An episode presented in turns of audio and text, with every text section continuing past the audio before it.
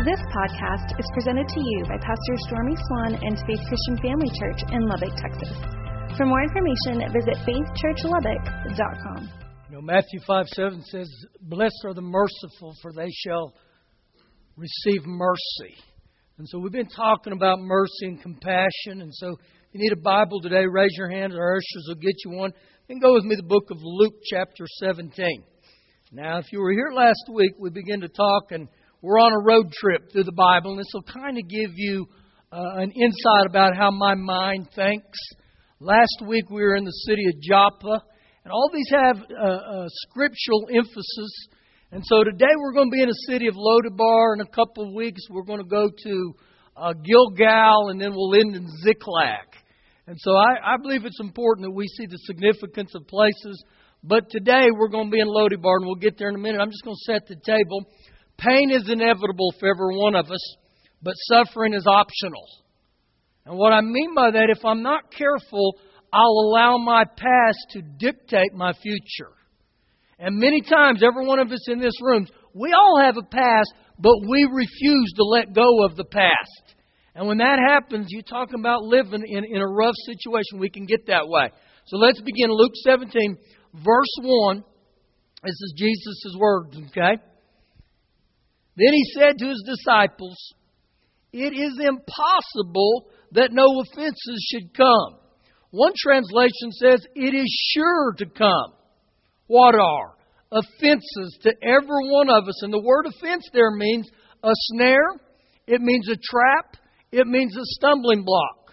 So, what he's talking about here is every one of us here, we're going to have opportunities to be offended. Probably every day. So the issue isn't if I'm going to be offended. What am I going to do when the offense comes? And the offense is kind of like a, a cat, his claws. That offense wants to claw at your heart because what ultimately happens is we live with resentment and that inward poison that we can never get rid of. So Jesus' word said, it would be better for him if a millstone were hung around his neck and he were thrown into the sea, then he should offend one of these little ones. A strong warning from Jesus here against being the cause. Verse 3. Take heed to yourselves. Once again, that's the only person I control is me. If your brother sins against you, rebuke him, and if he repents, forgive him. The Amplified says, pay attention and always be on your guard against being offended or living offended. Verse 4. And if he sins against you seven times in a day, and seven times in a day returns to you, saying, I repent, you shall forgive him. Now get those two words there, you shall. That's not just a real a pleasant invitation. That is a command from Jesus. We shall forgive them. And the reason Jesus tells us this, guys, is, is He wants us to live right in our hearts. So every one of us each day, we're going to have the opportunity to walk this out. Now, let me just share, and I'm looking to make sure she's she's not here this morning. I got a lady that's been coming to church here now for about five weeks. And she doesn't know I know this. I just found this out just a few days ago. But a couple years ago, her brother was stabbed to death here in Lubbock. Viciously. The guy stabbed him once and then he took off running and then the guy hunted him down and I think he stabbed him 20 something times. So just a couple of weeks ago, this guy goes to court and he pleads guilty to murder to keep him from the death penalty. And so he's sentenced to life in prison. After the judge sentences, sentences this man, he gives all the family that's there an opportunity to address him. Now just put yourself in your shoes if it was your sibling. So one right after the other, the family members stand up and they address this man who killed their brother. And some said, I'll never forgive you. I hate your guts. I pray you burn in hell. Just one right after the other. The last one is left is this woman that's come to church here from now about five weeks. And she's sitting there, and the Lord begins to deal with her heart. And the judge looks at her and says, Do you want to address him? And she stands up and looks at him and says, I forgive you. And Jesus loves you. And I put myself in those shoes and I think, what would I do in that circumstance? See, this is the love of God. This is the compassion of God. She could have harbored unforgiveness, but she chose not to. Is that easy? Absolutely not. If it was easy, everybody would be doing it. Turn with me to book of James, chapter 2. James chapter 2. Let's, let's add a little bit more here because reaction is always the determining factor. Vengeance for every one of us is powerful, but it's also very deceptive. James 2, verse number 8, and James got some great insight here. He said, If you really fulfill, now I want to stop right there. If you really fulfill. So he's telling me not just to think about it, it's just not in theory, but he's saying, you got to do it. If you really fulfill the royal law according to the scripture. Now, when he talks about the royal law, get this this is the king of laws. This is the big one. This is the granddaddy of them all. So he tells us here that the royal law, which the scriptures say, you shall love your neighbor as yourself, you do well. Now, we're not just to think about that, we're actually called to do that, to live that, to be that. And one of the ways we must start doing that is we say, Lord, put love in me. Help me to love people like you do. Help me to see people through your eyes and through your tears. Let me feel what they're feeling. And then in verse 9, James says this, but if you show partiality. Now the word partiality there, it denotes making a distinction, whether it's by rank or by influence. And he said, if you show partiality, get this, you commit sin. So when I play favorites with people, he's told me that's sin in God's eyes. And just looking in this, we're not given the opportunity to pick and choose who we get to show love to. Well, I, I kind of like you, but I don't like you. So I can't pick and choose. I just got to put on love, but I also can't ignore this. And he ultimately says here, and are convicted by the law as a transgressor. So, really, you know what this is saying? Learn to live with the favor of God. Learn to live with the, the love of God. And really, my paraphrased edition of this is let's treat people how I want to be treated. It's a big deal, guys.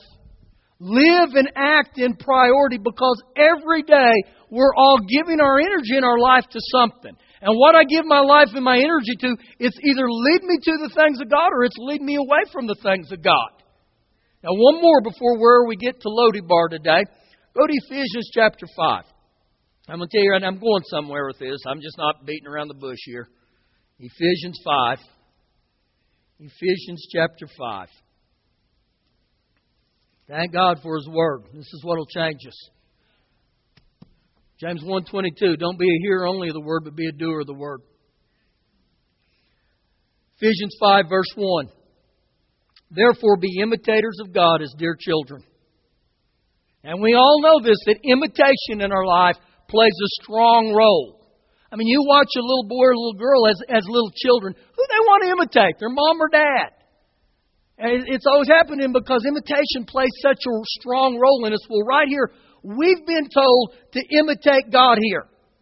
Act like God, be like God here. You know, 1 Peter 4 8 says the love of God covers a multitude of sin.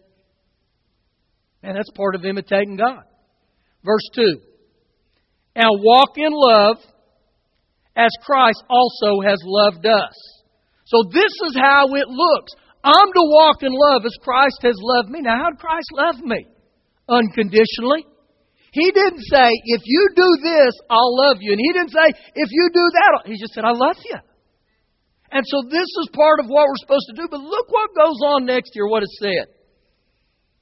And he's given himself for us an offering and a sacrifice to God for a sweet smelling aroma. So if I follow Jesus' example here, he gave himself for us, he offered himself for us, and he sacrificed himself for us. So for me to walk in love and you to walk in love, I'm going to have to give myself.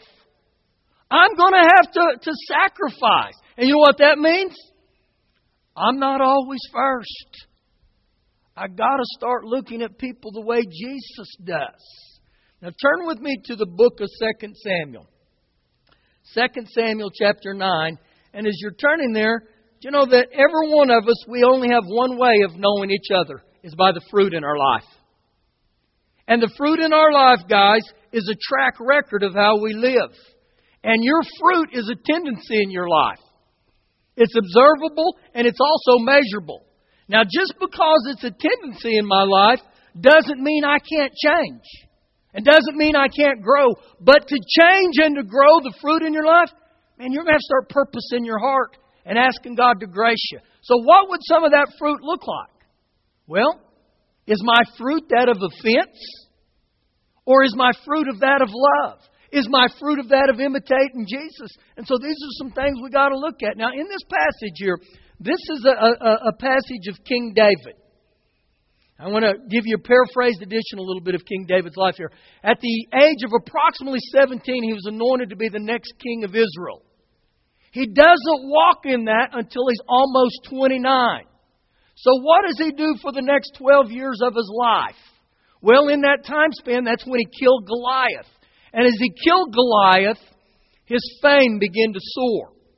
He becomes the armor bearer for the king at that time named Saul. His fame is really soar now. It's getting so big that King Saul gets mad.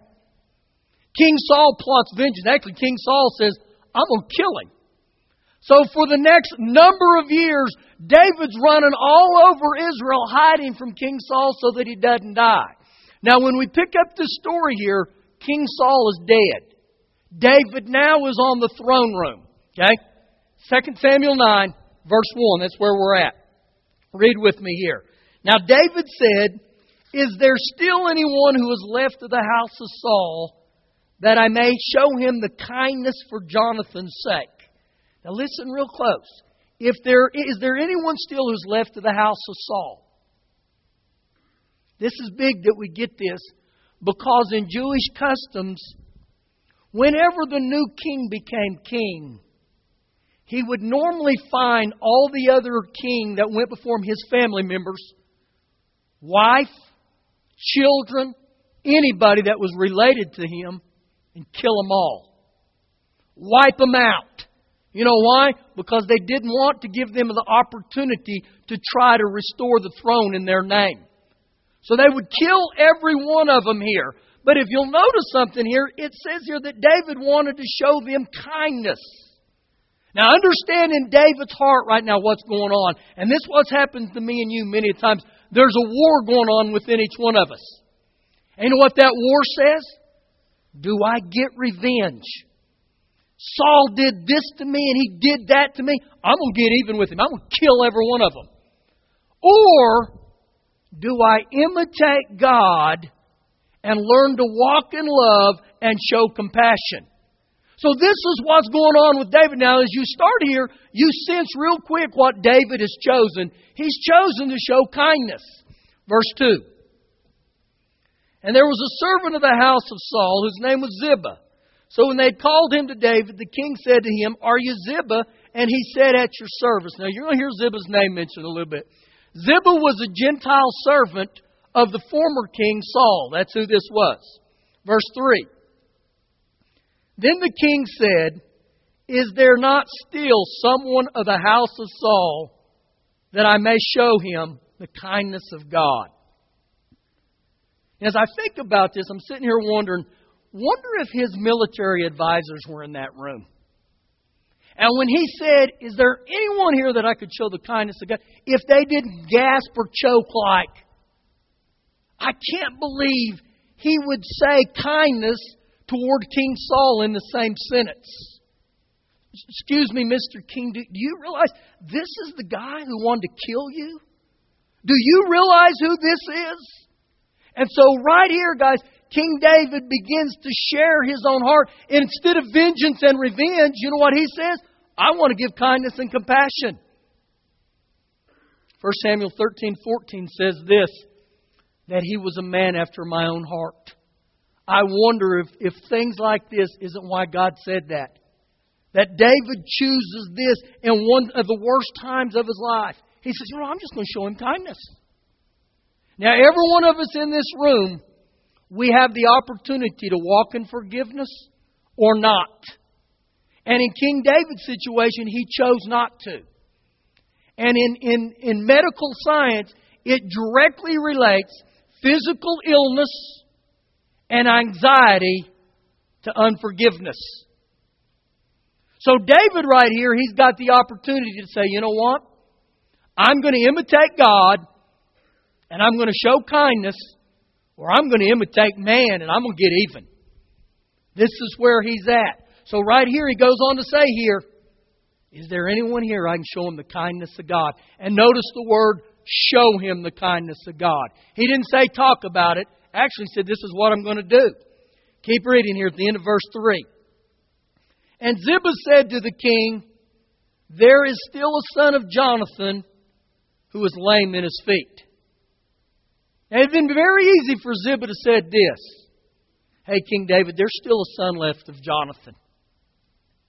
But Ziba thinks that it's his job just to go in and tell King David a little bit more about this guy. And he says here, he's lame in his feet. In other words, he's physically unsuited for any position that would be of recognition. In other words, King, don't waste your time and your effort on this guy. He's messed up. But look what begins to happen here in verse 4. So the king said to him, Where is he? And Ziba said to the king, Indeed, he is in the house of Mashir, the son of Ammiel, in Lodibar. Okay? So you know where Lodibar is? It's on the it's on the south banks of the Jordan River. It would be known today as modern Um Eddebar, U M M E D D E B A R. It is south southeast of the Sea of Galilee. This is where Lodibar's at, okay? Just giving you a geographical lesson today, a little history here. So you understand where we're at. Keep reading. I'm going to give you a little bit more about Lodibar, verse 5.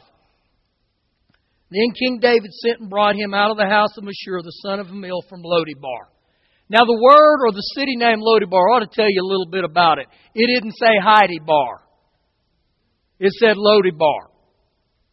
So, Lodibar would be one of those cities that if you were to go up to someone and say, Where are you from? and they tell you where they're from, if you said you were from Lodibar, they'd look at you and say, You're from Lodibar?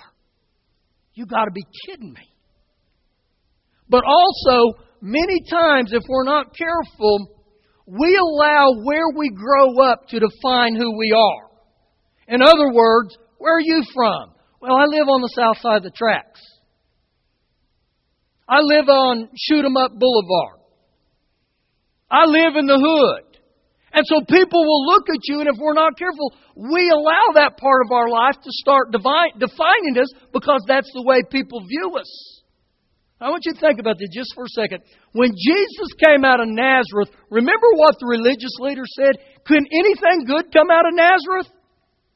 It didn't stop Jesus. Jesus didn't say, just because I lived on this side of the tracks, that's not going to stop my calling, and it shouldn't cause it to stop yours. And so, just a little bit of insight here about Lodabar. So he asked for him. Verse number six. Now, when Mephibosheth, that's the son's name, okay? Mephibosheth. This is the boy that's lame.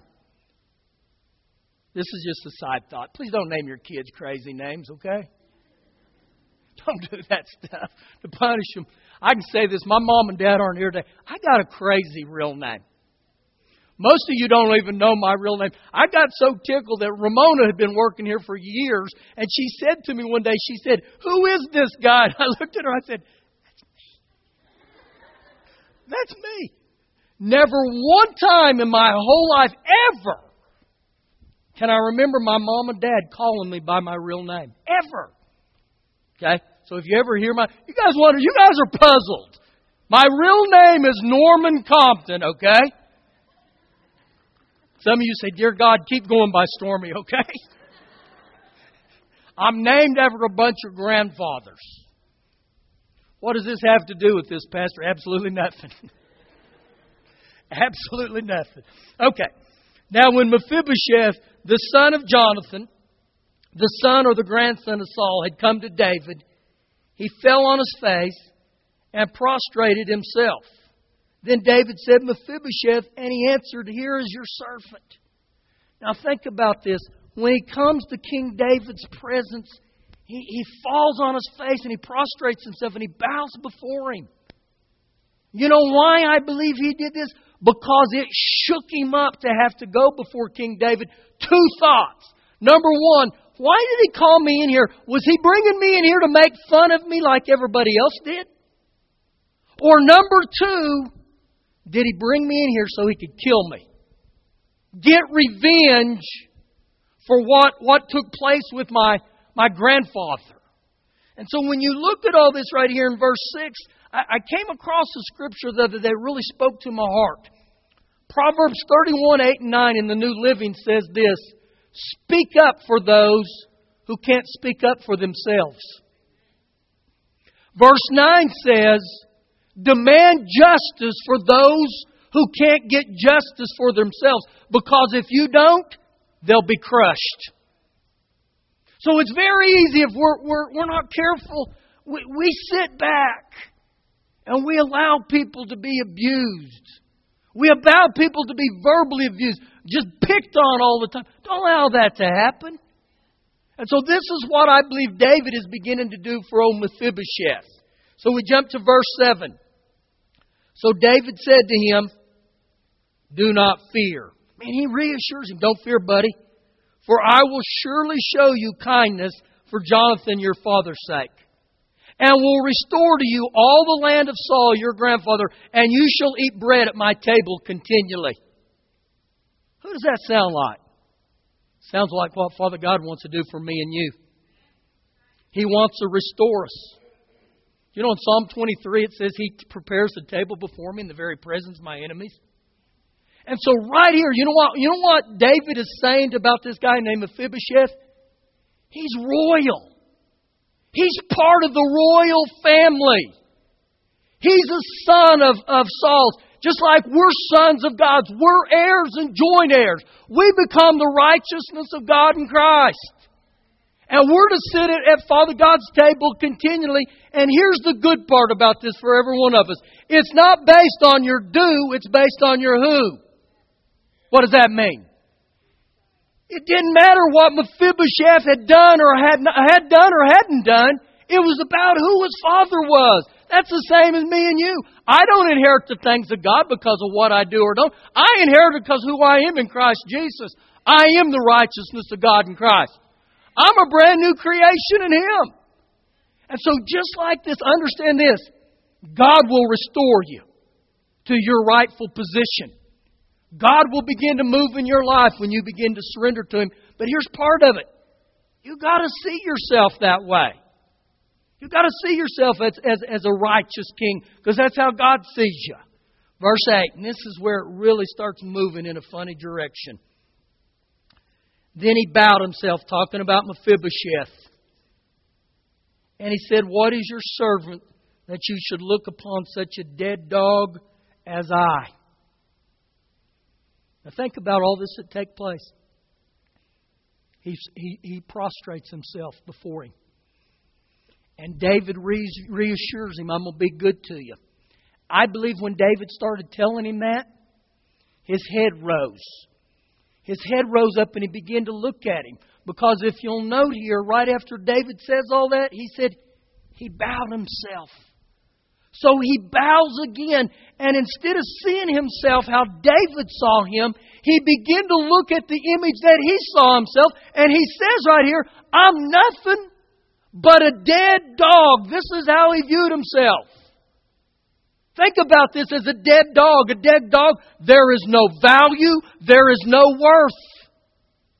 Life had beaten him up. Why? At the age of five, he had a nurse that was carrying him out in battle, and she physically dropped him. And when she physically dropped him, that's what messed his legs up. And so he had been beaten up in life. This is how he had been since he was five years old. And a lot of times we never understand what happens with people. What's going on in their life. You know, we come in here right now.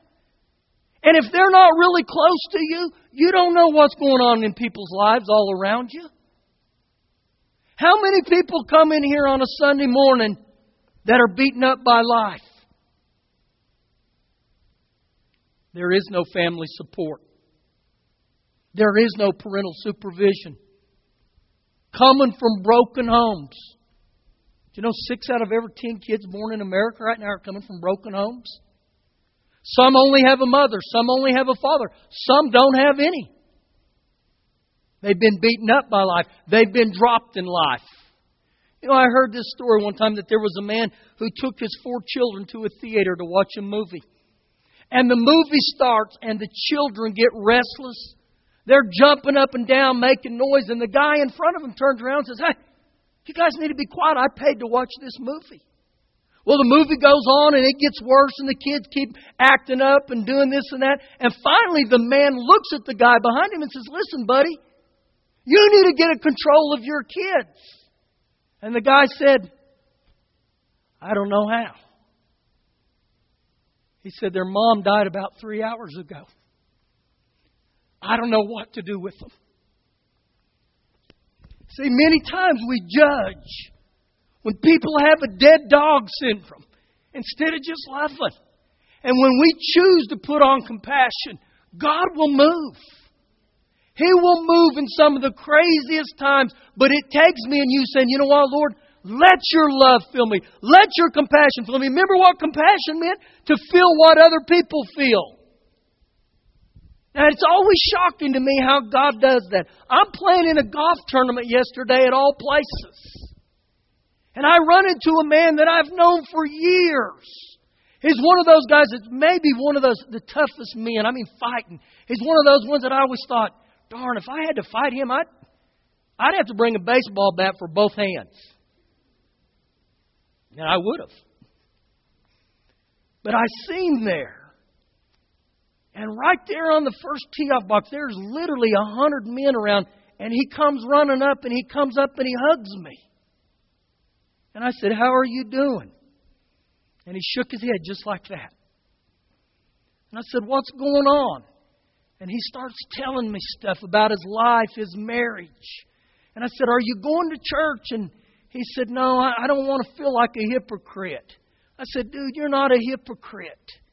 And he said, Well, every time I go to church, all I do is cry. And I said, Well, welcome to the NFL. I cry every service anymore. So he begins to share stuff with me in his life. And Thursday, I was looking out those front front doors when I was in here praying. And I was praying for things in the natural. You know, I was looking at our yard, and I said, Man, Lord, our yard needs water bad. Not through the city of Lubbock, through you. So I was praying about the drought. And the Lord spoke to my heart, and He said, What about the spiritual drought? What about people that are coming into the church? What about people like this guy ran into that they've lost all hope? And so as he's sharing with me, here's this tough guy, and all of a sudden he breaks right there and he begins to cry.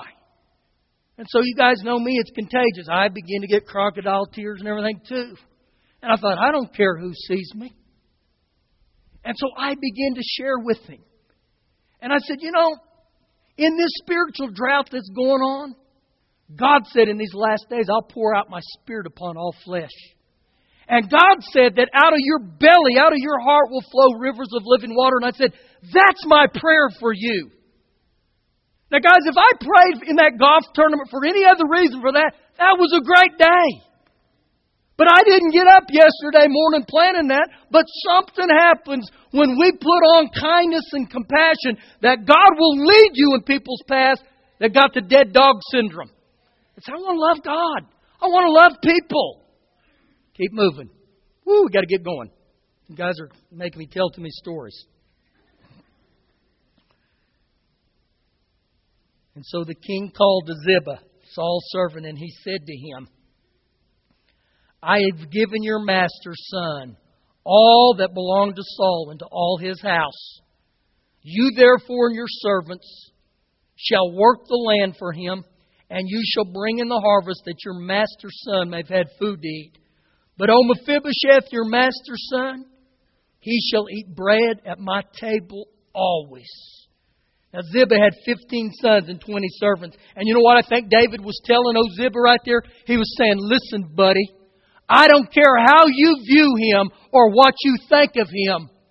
He's worthy of my kindness. And I want you to know he's a king's kid. He's going to eat at my table continually. Verse 11.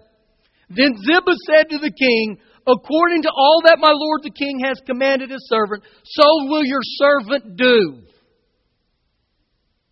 Now we can go back here to this, and we talked about this a couple of weeks ago. In Matthew 20, 28, Jesus said this. He said, Listen, boys, I didn't come to be served. I came to serve. And if we're not careful, we get in the, the, the mentality, well, I'm in this certain position, and I'm in this position of influence and that. And you know what? It's your job to wait on me, but not in the kingdom of God. God said this, that we're to put on the heart of a servant here. And so this is where Ziba goes and says, you know what? I'm going to serve him. It's about serving. Remember what Jesus said? The greatest in the kingdom of God is the one who serves. Keep reading, verse 12. And Mephibosheth had a young son whose name was Micah, and all who dwelt in the house of Ziba were servants of Mephibosheth. So Mephibosheth dwelt in Jerusalem, for he ate continually at the king's table, and he was lame in both his feet it's interesting to me that that's how, how it ends. And you know why I think it ends this way? Is I, I, I think he was saying here, he ate at a king's table continually, even though he wasn't perfect, even though he was blemished, even though he had a past, even though he had been dropped by, uh, in, in life. You know, a lot of times the thing that can help us most with, with our conduct, or most that can help us with our life, is our former conduct. And what I mean by that is, I want you to think just a second. How were you before you got born again? I was a good sinner. Really good. And what took place for me to get born again? God mercied me and God graced me. And real, real, it's real easy if we're not careful to get over and have this thought. Well, man, people are coming in here and and they shouldn't be this and they shouldn't be that. You know what? We were that way. And I would bet there's not one of us in here that when you you got born again, you were transformed overnight. The next day you had angel wings. None of us were like that. We were, we were a work in progress. And I'm still a work in progress. And I don't know about you, I thank God that He mercies me and graces me every day. And so in this right here, I believe this shows the heart of King David. Instead of holding on to a fence and saying, I'm going to pop all of Saul's uh, household, I choose to imitate God. And I choose to, to obey and fulfill the royal law in my life. And he didn't have to. But that was his heart. Thank you for listening to the podcast. For more information, visit faithchurchlubbock.com.